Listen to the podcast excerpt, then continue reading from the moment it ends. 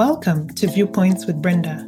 I'm your host, Brenda Ntambirwechi, and on this podcast, you'll hear plenty of conversations with African professionals, change makers, innovators, influencers, and entrepreneurs from all sectors. On the podcast today, I host Nshuti Mbabazi, the lead for Africa advocacy and partnerships at the UN Better Than Cash Alliance, working with regional and continental organizations. Before joining UNCDF, Nshuti served as strategy and policy advisor to Rwanda Development Board IT department. She also served as a country manager for Rwanda, Burundi, and Malawi for Visa, and as the EcoBank Group manager, acquiring leading merchant payment solutions for 33 countries and was based in Togo. Nshuti served as a founding president of Girls in ICT Rwanda, board chair of Leo Africa Institute, board member Box Rwanda, chair of RICTA Rwanda, and advisory member to Girl Effect. So, Lucy, welcome to the podcast. Thank you so much. It's good to join you. We've been following the viewpoints, so it's an honor to to finally be here to hear your viewpoints and, and share mine. Thank you. No, we're, we're going to be hearing your viewpoints. thank you so much for doing this. My pleasure. So, for as long as I've known you, you've you've been one of the biggest advocates for a cashless economy. Mm. And as our world grows increasingly digitized, some people are saying that you know cash is becoming obsolete. But what does a cashless economy entail? Quite simply, uh, at least from the Africa perspective, for me, cashless is that we are using cashless, right? I have nothing against cash. I simply want to have every African have equal access to a digital financial tool that allows them to access other financial services that they could use to grow. If you look at our, you know, maybe some background, right? So the continent's GDP is about 3 trillion, but um, about 2 trillion of that is consumer expenditure, the money that we spend every day as we buy uh, everything that we need. Over 90% of that, at least, you know, before COVID, was conducted in cash. That but that means that over 90% of our our monies are sitting outside of the banking system. As you know, anybody that wants to do anything and they need money, they go to a bank, right? For the most part. The world moves on credit. development happens through development banks. So, if then our economy is running in cash, how then can we quickly develop, right? And the light bulb moment I had on why it's important that we really drive the economy towards more digital.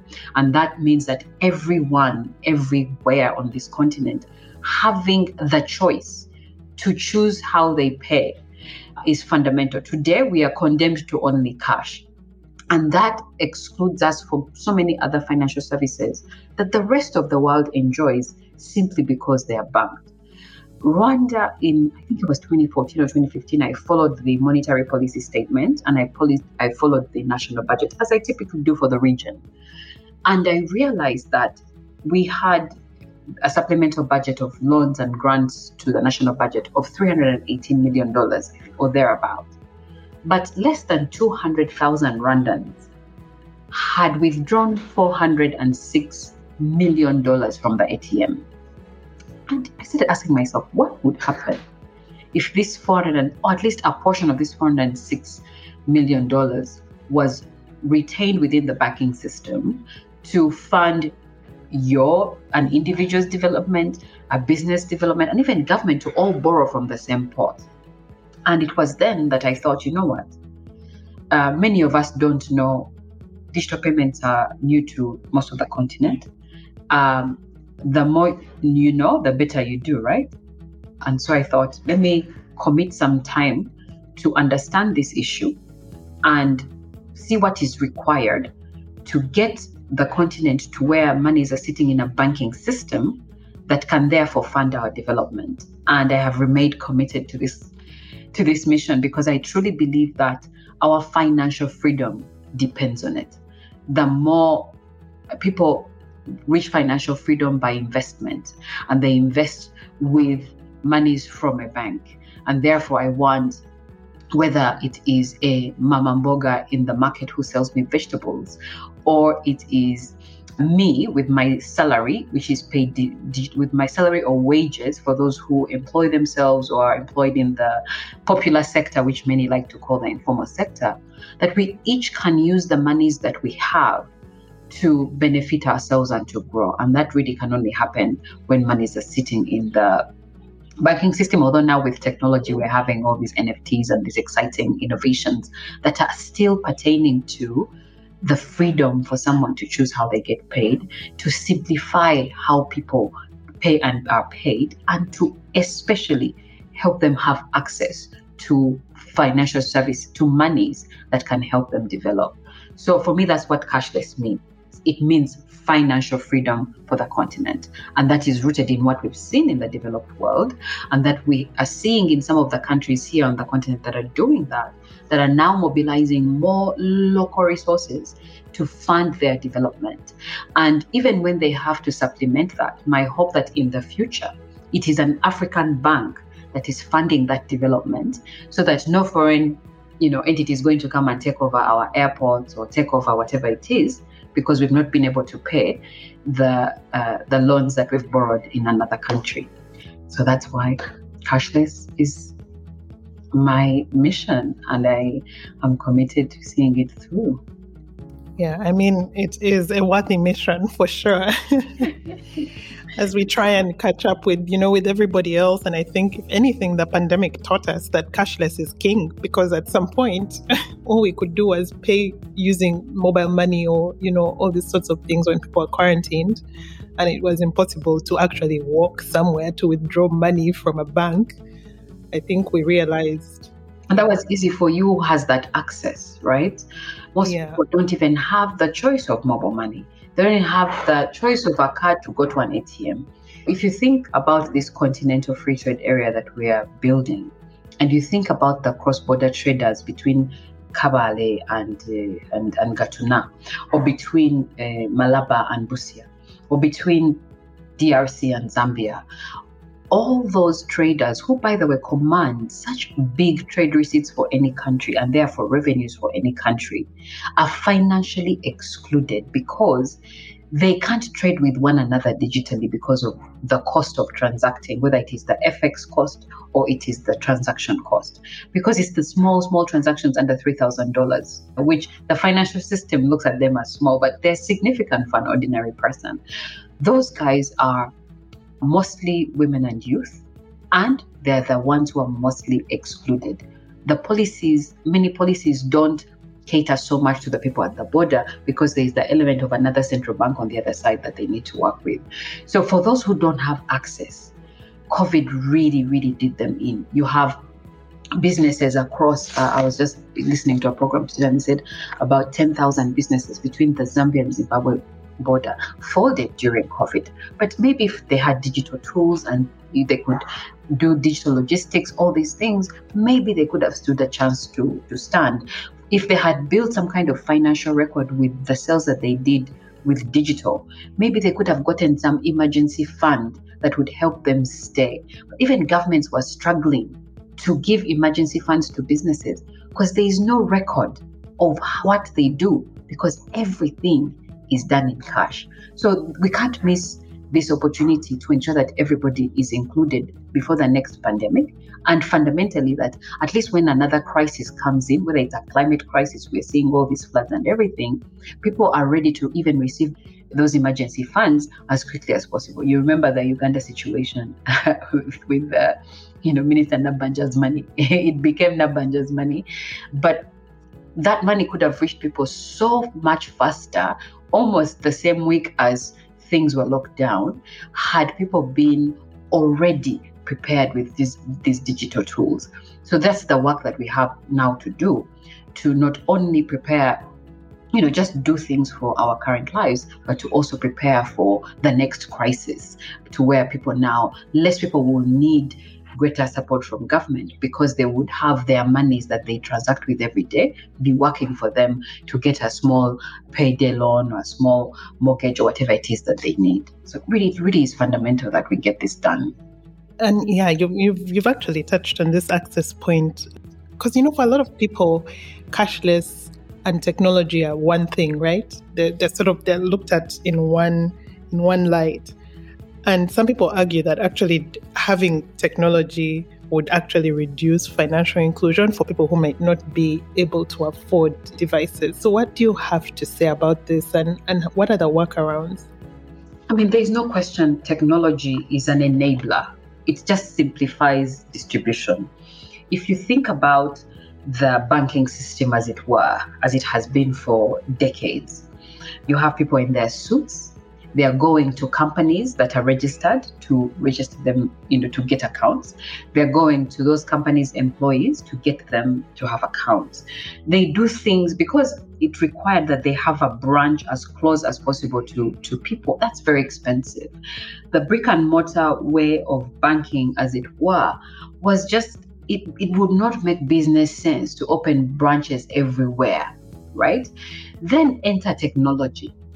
You have banks like Equity Bank that said, we are not going to be building any branches. Instead, we are going to work with the community to have agents that serve as the mini bank, that an extension of the bank, right?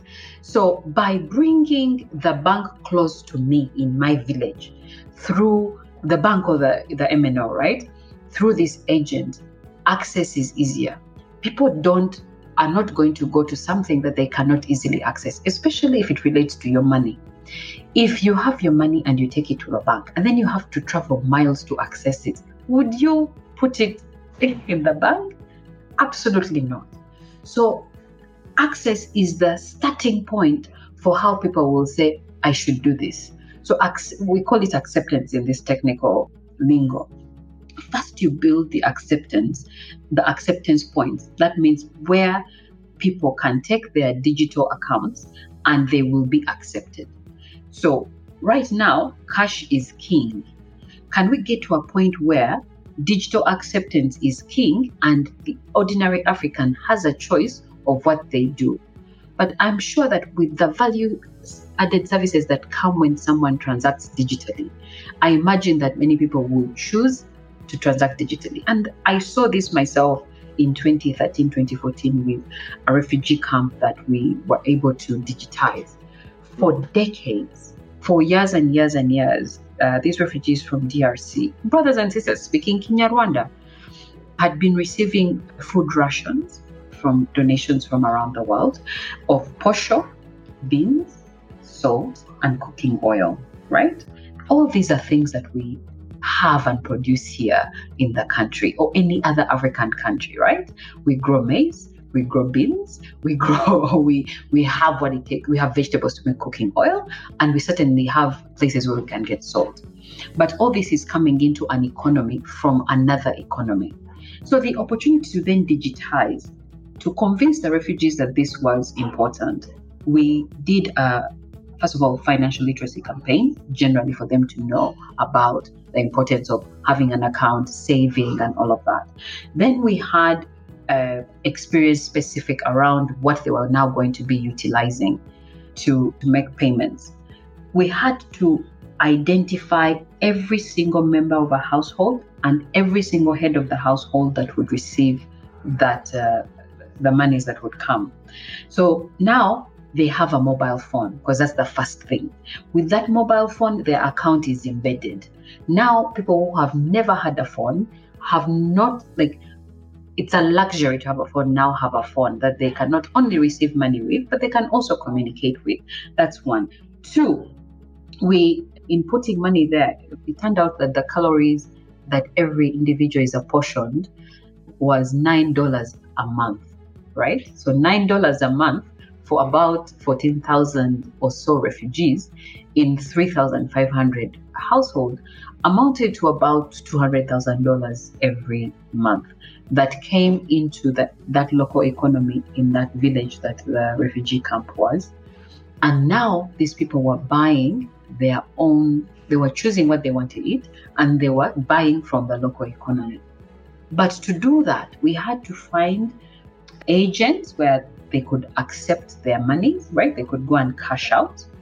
And we had to put merchants so that in case they don't want to cash out, they can make a, a cashless payment.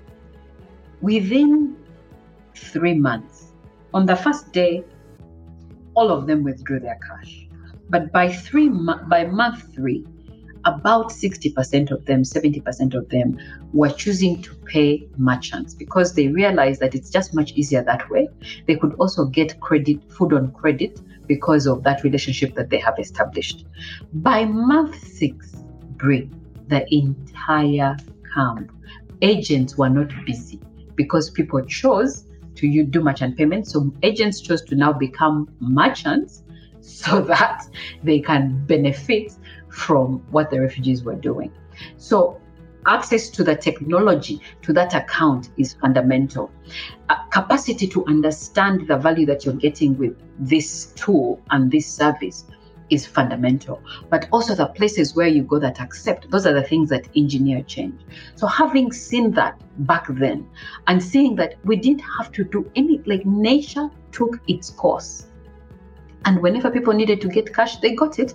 But fundamentally, they made the choice that the easiest way to do this is to pay the merchant. And because I've established that relationship with them, they now give me food on credit. So when I get the family portion at the end of the month, I'm able to pay them back and then buy some more for the month.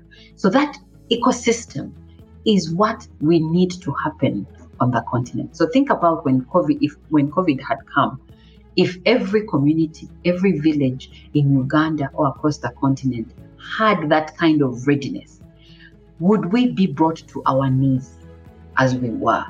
No. The fact that every household had been identified, every head of household had been identified, and it was on record. It's very, and disbursements were going every month. During COVID, if the entire country is ID'd, uh, like for instance in Rwanda, every phone number, every phone must have an ID to it. And as such, when government needs to do anything, and we're all mapped to specific villages, you're registered in a village. The local government system is set up that we know who is where at any given time. And that's fundamental because when it came time to give food benefits or whatever was necessary, it was very easy. You worked through the local government system, and it took a matter of days versus months to actually deliver help to those who need it the most. So, digital is such an easy enabler, but it can only happen one when government leads to ensure that everybody has affordable access and also works with the private sector, which by the way is very easy because it's a profitable business, to ensure that people have the tools and, and services that they need to thrive. And in case of crisis, then it's just much easier to reach uh, to reach them. So digital is everything for access to where digital will become king. If there is no phone, there is no connectivity, there is no account, there is no agent, all of whom are doing their things digitally, then really uh, uh a digital economy is a pipe dream. But I am I'm, I'm happy to see a lot of things take shape on the continent that uh, encourage you to, to really dream and see that this is something that we can achieve in 10 years if we have concerted effort from our political leaders and especially enable where there's innovation and private sector investment to make this happen. I have no doubt that within our lifetime we can see a, a you know a cashless Africa. Yeah, amazing story about the camp. So, how should African stakeholders, particularly the governments, mm. what policies should they be adopting right now in order to encourage innovation in this sector? You see, the good thing is that many governments have actually they have the policies, right? You know, central banks have been here for for for decades. But there's also a lot that has evolved with the emergence of technology. So for starters, government has to be committed to seeing that everyone in their country is well served. So they set a national vision for financial inclusion, right? Digital and financial inclusion, and or even just to make it easy, digital financial inclusion, right? Once they have that vision, then they put together a plan, right?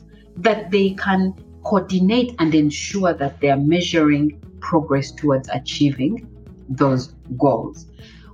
Everything really starts with government leadership and taking the to heart the fact that they really want their people to thrive. So once government leads, and we've seen this in places like Senegal, in places like Ethiopia, that is just starting out, but it started with government saying, we need to make sure that our people are included. So they put together a national digital payment strategy, which our organization led and, and, supported them on this. Then they put together a financial inclusion strategy to ensure that everybody, especially with a rural focus, has an account. So government leadership is fundamental to unlocking what needs to happen. Then regulation has to be in place to now make sure that payments are reaching everyone. Today, you have a lot of uh, individual what we call proprietary solutions. We need a lot of these solutions to speak to, to themselves because imagine, Brenda, you go to Fort Portal at your favorite coffee shop, they have more MTN money, they have Airtel, they have a POS, they have all these places that they're keeping their money, right? Because anytime you pay into that, that is money going to an account. But that is them spreading their capital in so many places. Already they don't have that much. Now they have to spread it because they have all these digital payment tools.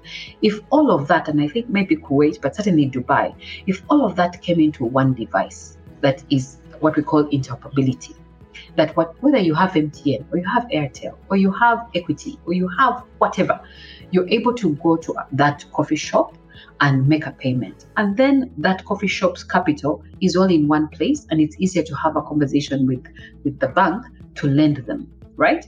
So it's important that we have uh, regulation that ensures interoperable payments are in place because that means that you, as a consumer, and the business all have a choice in how you want to pay and be paid rather than be forced to have the you know to have a momo to have all these things that means you're spreading your money so thin so government leadership to ensure that number one we know where everyone is we know who has the services and who doesn't, and then make the necessary investments to make sure that they do. But because it's such a great business opportunity, then when you create a regulation that drives consumer choice, investment will come because there is money in you know this business of payments that is in volumes.